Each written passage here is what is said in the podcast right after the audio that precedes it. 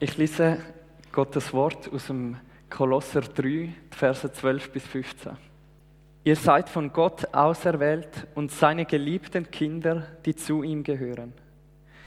Darum soll jetzt herzliches Mitgefühl euer Leben bestimmen, ebenso wie Güte, Bescheidenheit, Nachsicht und Geduld.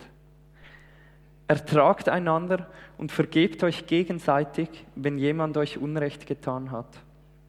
Denn auch Christus hat euch vergeben. Wichtiger als alles andere ist die Liebe.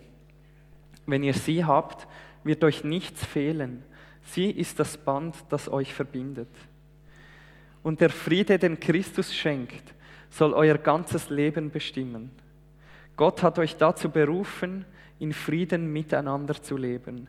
Ihr gehört ja alle zu dem einen Leib von Christus. Dankt Gott dafür. Liebe FG Murte, wir, haben, wir sind ja dran an einer Predigtserie zum Thema von unserer Vision.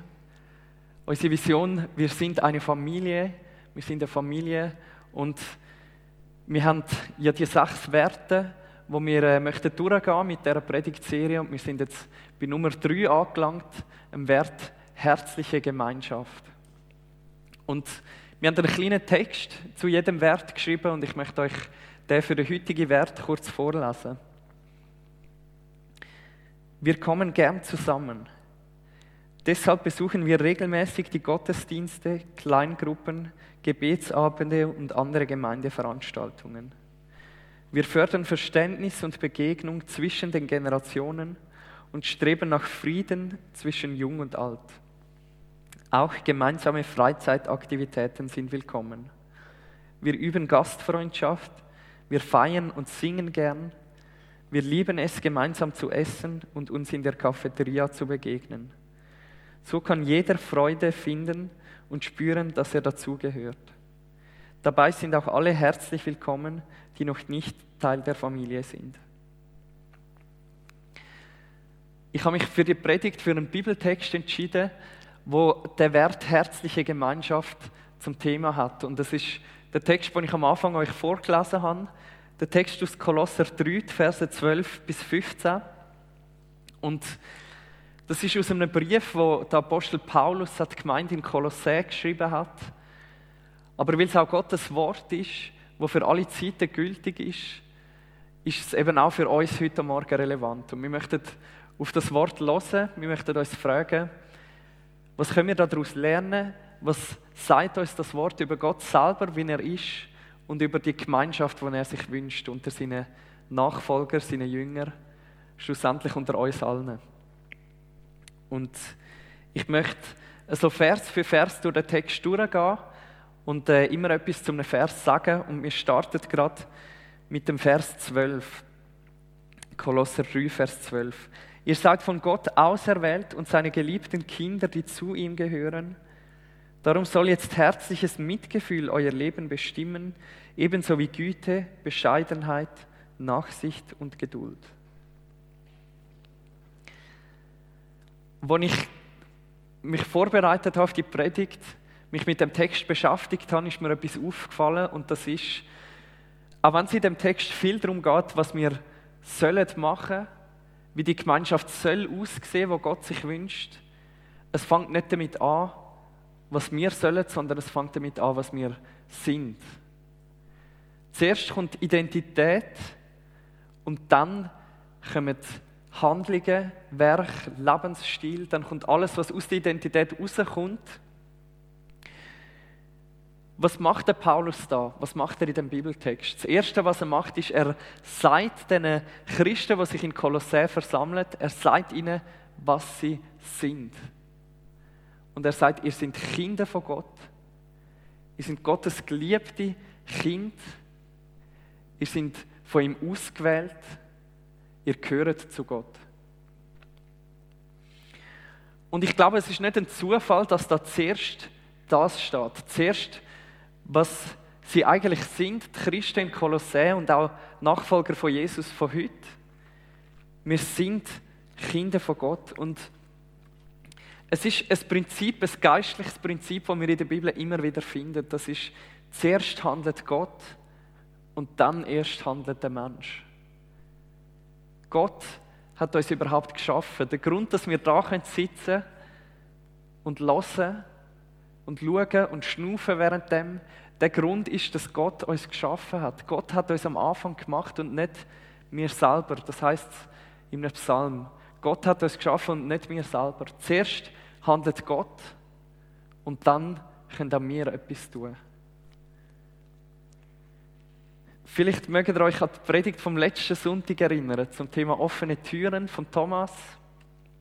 Und der Thomas hat das Prinzip gut auf den Punkt gebracht, wenn er darüber geredet hat, wie kommt man zu der Gemeinde dazu? Und er hat so ein einen Vergleich gemacht, wie hat man können Pharisäer werden und wie hat man können Christ werden oder Nachfolger von Jesus werden. Und er hat gezeigt, es gibt einen großen Unterschied. Der Unterschied ist der, bei den Pharisäern hast du zuerst müssen dein ganze Leben auf den Kopf stellen. Du hast zuerst müssen all deine Kleider ändern, deinen ganzen Tagesablauf ändern. Du hast zuerst müssen dich anstrengen, probieren in ein Raster reinzupassen. Und dann, vielleicht, bist du ein Pharisäer geworden. Und bei Jesus ist es genau umgekehrt. Jesus kommt mit in dein Leben, dort, wo du bist, so wie du bist. Und er sagt zuerst, du bist angenommen. Du bist aus reiner Gnade ein Kind von Gott. Nicht wegen deinen Leistungen, nicht wegen irgendetwas, was du hast können bringen oder schaffen oder machen, sondern weil Jesus gnädig ist, weil Gott gnädig und barmherzig ist. Und dann erst kommt ein veränderter Lebensstil. Aus dem Glauben heraus kann ein Leben wachsen, das anders ist, als wie es sonst wäre. Und ich glaube, es ist manchmal gefährlich, wir kommen manchmal in Versuchung, die, die Reihenfolge wieder umzukehren und zu sagen, es geht vor allem darum, wie ich mich verhalte, es geht vor allem darum, dass ich jetzt endlich vorwärts komme. Und ich sage nicht, dass es falsch ist, zu wachsen im Glauben, natürlich nicht. Das ist, das ist unsere Berufung, das ist, was Gott von uns möchte. Aber wir dürfen nie auf den Gedanken kommen, die Reihenfolge umzukehren. Wir müssen zuerst begreifen, dass Gott uns liebt. Wir müssen zuerst begreifen, dass er uns gnädig war und dass wir uns nicht selber erlösen können, egal wie fest wir uns anstrengen, sondern dass er aus reiner Gnade uns erlöst hat. Und dann, dann kann sich unser Leben wirklich verändern. Von innen aus verändern und auch nachhaltig verändern. Wie soll das, wie soll das neue Leben aussehen? Das Leben soll prägt sein von herzlichem Mitgefühl, von Güte, von Bescheidenheit, von Geduld. Ich weiß nicht, was die Worte euch auslösen. Ich glaube, dass das alles Werte sind, wo heute viel auch so ein bisschen belächelt werden. Es ist vielleicht nicht unbedingt das, was du auf deine Bewerbung schreibst, wenn du, wenn du dich neu willst bewerben ja, ich bin, ich bin sehr mitfühlend, ich bin sehr ein geduldiger Mensch. Vielleicht schon auch mal, je nach, je nach Job, den du suchst. Aber heute geht es doch eher darum, dass du stark bist, dass du ehrgeizig bist, dass du für dich selber kannst einstehen Und ich glaube aber, dass wir uns heimlich wünschen, in einer Gemeinschaft zu leben, wo die Werte gelebt werden auch wenn wir es vielleicht nicht immer zugeben. Aber denke mal darüber nach, denke mal darüber nach, es wird in Murten ein neues Gesetz geben und es dürfte nur noch Menschen nach Murten zügeln, die die Werte leben. Menschen, die gütig sind, die bescheiden sind, die geduldig sind, die mitfühlend sind. Und stellt euch vor, so nach, nach 20 oder 30 Jahren wären in Murten nur noch Menschen, die so leben würdet ihr euch nicht auch wünschen, dann auf Murten zu ziehen? Wenn das, wenn mit diesen Worten könnte die, die ganze Bevölkerung von Murten beschrieben werden, würdet ihr euch nicht auch wünschen, ein Teil von dieser Gemeinschaft zu sein?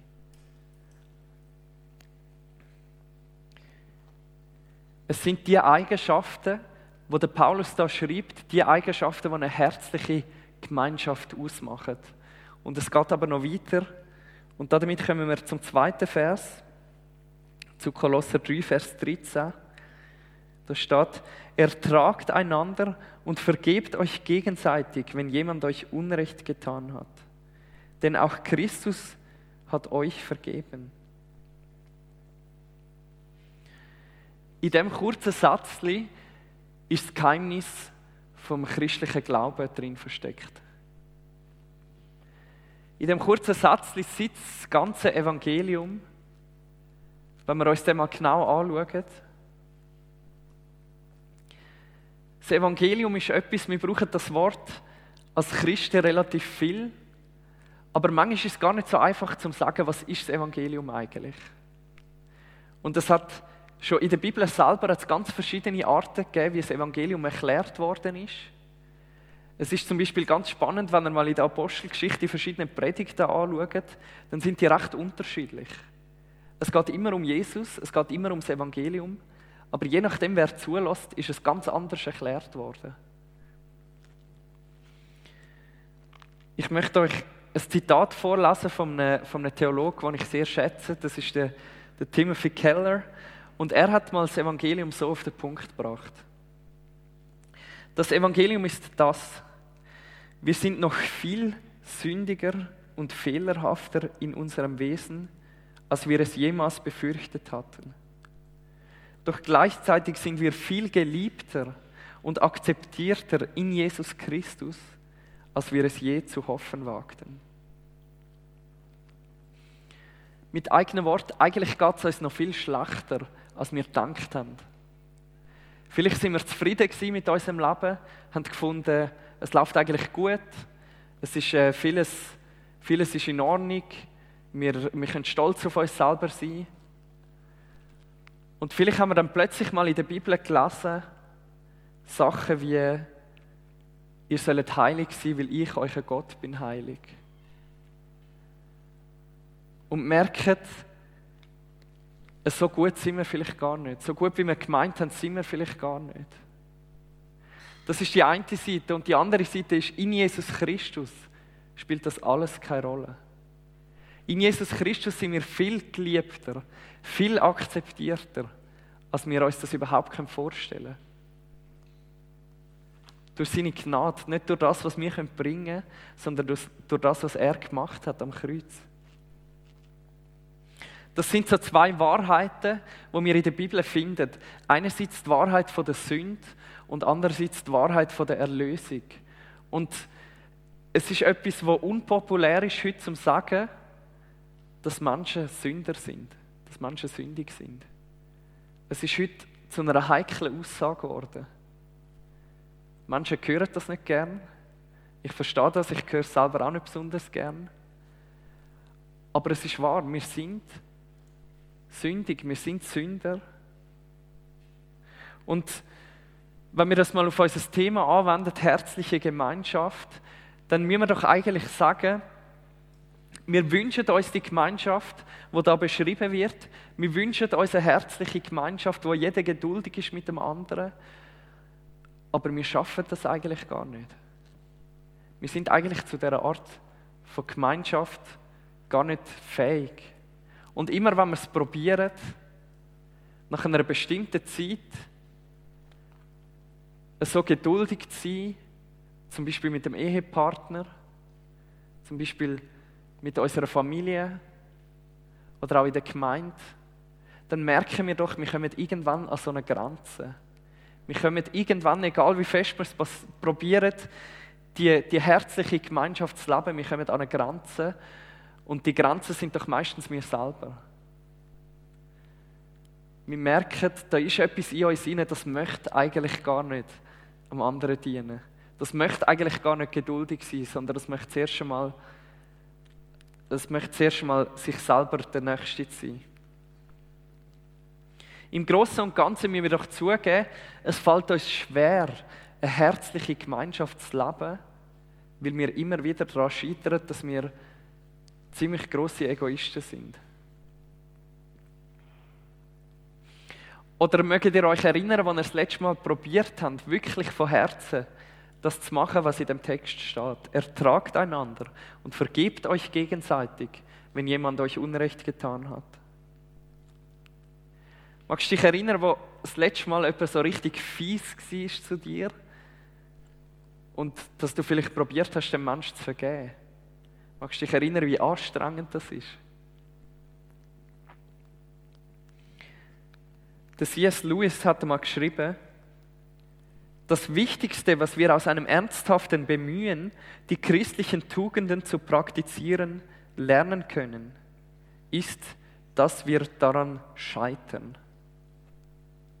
Das Wichtigste, was wir lernen können, wenn wir probieren, als gute Christen zu leben und unterwegs zu sein, ist, dass wir daran scheitern. Und dass wir Jesus brauchen. Dass wir seine Gnade brauchen, jeden Morgen neu. Und ganz grundsätzlich, dass wir Vergebung brauchen. Wir brauchen Vergebung. Wir brauchen für all das, was wir falsch gemacht haben, für all die Sünden, die wir gemacht haben in unserem Leben, jemanden, der dafür zahlt. Wir brauchen jemanden, der Gerechtigkeit wiederherstellt. Jemanden, der die Falschheit in unseren Herzen nimmt und überwindet und dafür zahlt. Und wenn du weißt und glaubst, dass das passiert ist, wo Jesus am Kreuz gestorben ist, dass er all das genommen hat, was in deinem persönlichen Leben du falsch gemacht hast, und dass er dafür zahlt hat und dass er dich gerecht spricht, wenn du das weißt und von Herzen kannst glauben, erst dann, erst dann kannst auch du anfangen, anderen zu vergeben.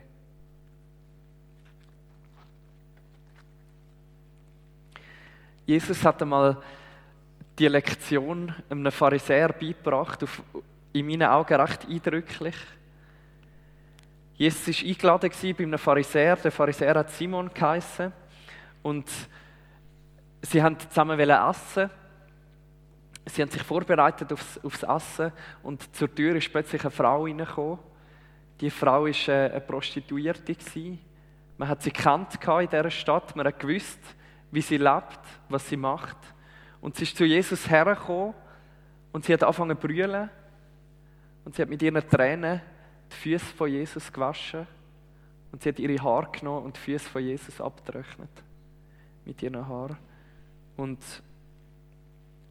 der, der Pharisäer Simon, der hat, der hat das irgendwie irritiert, er hat das komisch gefunden. Er hat gefunden, wenn Jesus doch so ein heiliger Mensch ist, dann, dann sollte er sich eigentlich nicht von so jemandem anlangen lassen. Dann sollte er eigentlich sich von ihr so ein bisschen fernhalten. Und er hat gar nichts gesagt, aber Jesus hat seine Gedanken so ein bisschen gemerkt und Jesus hat ihm eine Geschichte erzählt. Er hat ihm Geschichte erzählt, dass zwei Leute Schulden hatten. Der eine hat sehr, sehr grosse Schulden gehabt. Schulden, die das ganze Leben schaffen nicht gelangt hätte, um sie wieder zu zahlen. Und der andere hat recht viel geringere Schulden gehabt. Und der Mann, wo sie, schuldig, wo sie Schulden hatten, hat die Schuld ihnen geschenkt. Und hat sie ihnen erlassen und hat gesagt, das ist in Ordnung du musst das nicht zahlen, es ist gut. Und dann hat Jesus gefragt, was denkst du, Simon? Was denkst du, wer hat mehr Freude darüber? Wem bedeutet das mehr, dass ihm die Schuld erlassen worden ist? Und dann zeigt Jesus auf die Frau, auf die Prostituierte, auf die stadtbekannte Sünderin und er sagt, Simon, schau die Frau an. Ihre Sünden sind ihre vergeben. Und weil ihre Sünden vergeben sind, hat sie mir Liebe gezeigt, viel Liebe gezeigt. Wenn aber wenig vergeben ist, der liebt auch wenig. Und das ist das Geheimnis vom Evangelium. Das Geheimnis vom Evangelium ist, du und ich und wir alle müssen einsehen, dass wir sind wie die Prostituierte. Wir haben nichts, was wir Jesus bringen können. Wir können nur zu ihm kommen und wir können das Geschenk von der Vergebung von unseren Sünden annehmen. Und dann sind wir parat, zum anderen Menschen Liebe zu schenken. Solange wir noch stolz auf uns selber sind und finden, ja, wir, wir haben es eigentlich im Griff in dem Leben, ist es unglaublich schwierig, zum anderen Menschen zu lieben und nicht einfach auf sie herabzuschauen. Und nicht sich selber so ein bisschen auf die Schulter klopfen und sagen, so schlimm, so schlimm wie die Frau bin ich jetzt doch noch nicht. Aber wenn wir einmal begriffen haben, was uns vergeben worden ist, was Gott uns für Schuld erlassen hat, dann sind wir parat für die herzliche Gemeinschaft. Dann sind wir parat, andere Menschen zu lieben. Und damit möchte ich zum Vers 14 kommen. Wichtiger als alles andere ist die Liebe. Wenn ihr sie habt, wird euch nichts fehlen. Sie ist das Band, das euch verbindet.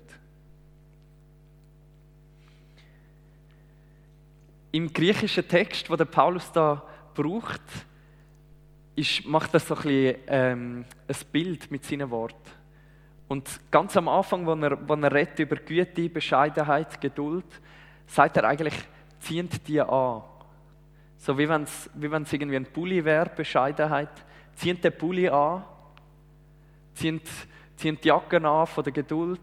Und jetzt sagt er, und über das alles zieht den Gürtel an von der Liebe, das, was alles zusammenhält. Und das bedeutet, dass die Liebe für eine Gemeinschaft von Christen das Allerwichtigste ist. Und gerade Liebe ist ein Wort, wo wir prägt von unserer Zeit und Kultur oft gar nicht so ganz begreifen. Das Wort, das steht für Liebe, das griechische Wort Agape, vielleicht habt ihr das schon mal gehört, Neumet, das ist nicht einfach ein Gefühl. Es ist nicht einfach eine Emotion. Das Wort ist mehr so etwas wie eine Lebenseinstellung. Es ist eine Art von Liebe, die mitschwingt, dass man sich für jemand anderes opfert. Es ist das Wort von Liebe, das am häufigsten gebraucht wird für die Liebe, die Jesus selber hat. Und die er seinen Jüngern zeigt und die er den Menschen zeigt. Es ist eine Liebe, die sich selber zurücknimmt und dem anderen dient. Mit anderen Worten, es ist eine Liebe, die für uns fast nicht möglich ist. Eine Liebe, die uns sehr, sehr, sehr schwer fällt.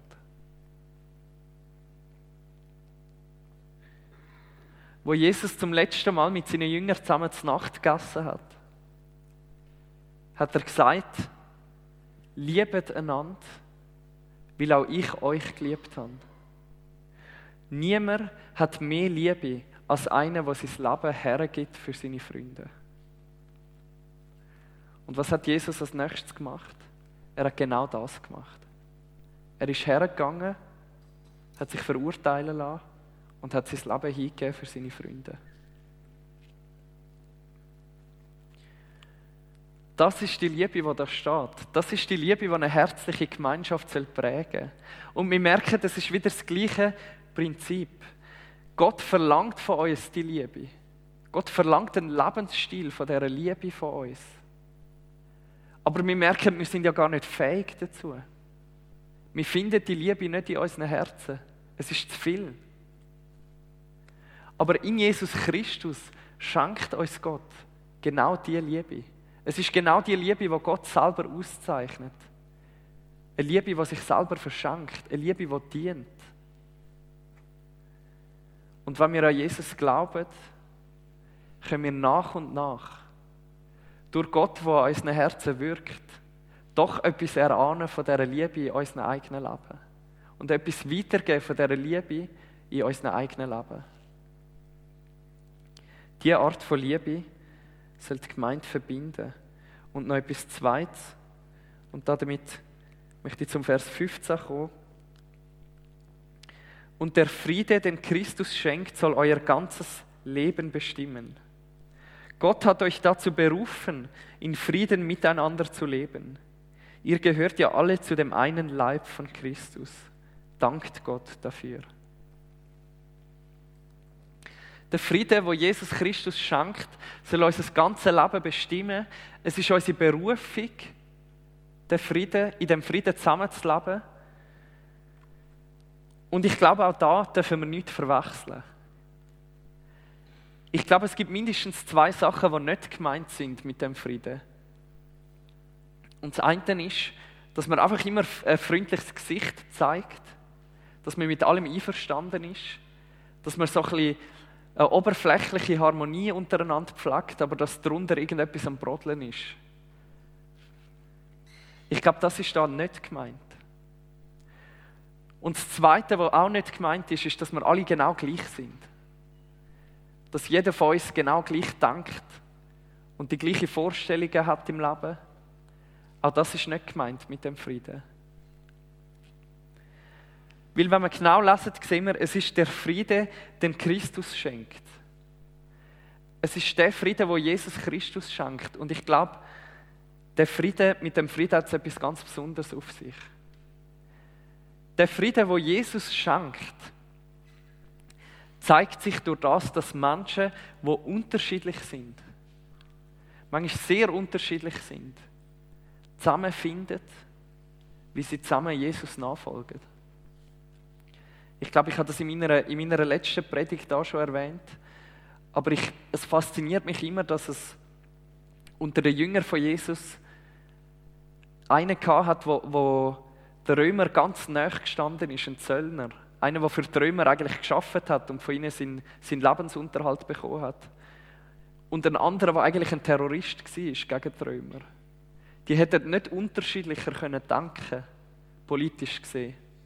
Und beide sind Jesus nachgefolgt. Und irgendwie haben sie einen Frieden können finden.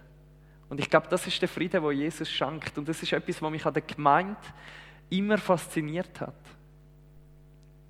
Du kommst da mit Leuten zusammen, die du dir nicht ausgesucht hättest. Du triffst Leute, die ganz anders, in einem anderen Job unterwegs sind als du. Leute, die in einer ganz unterschiedlichen, anderen Lebenssituation sind als du. Und irgendwie findet man sich und kann Zeit miteinander verbringen. Und es ist nicht immer einfach, den Frieden zu finden. Und doch glaube ich, dass dann die Gemeinde wirklich eine Kraft entwickelt, wo eben das möglich ist. Wo Jesus uns einen Frieden schenkt, wo menschlich vielleicht gar nicht erklärbar ist. Ein Frieden mit Leuten, die völlig anders denken. Und doch ist man einverstanden, man möchte Jesus nachfolgen, man möchte die Gemeinschaft miteinander leben.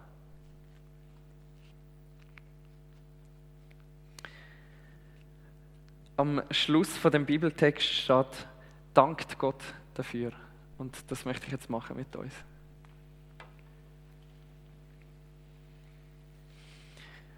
Vater im Himmel, so möchte ich dir danken. Danke für das Geschenk von der Gemeinde. Lass uns nicht vergessen, dass es genau das ist, ein Geschenk für uns eine Möglichkeit zum Lernen, zum dir ähnlicher werden eine Möglichkeit, um Leute kennenzulernen, die wir uns nicht ausgesucht hätten, aber die du aus einem bestimmten Grund in unser Leben stellst. Danke, dass du die Gemeinde FG Murten liebst, von ganzem Herzen liebst.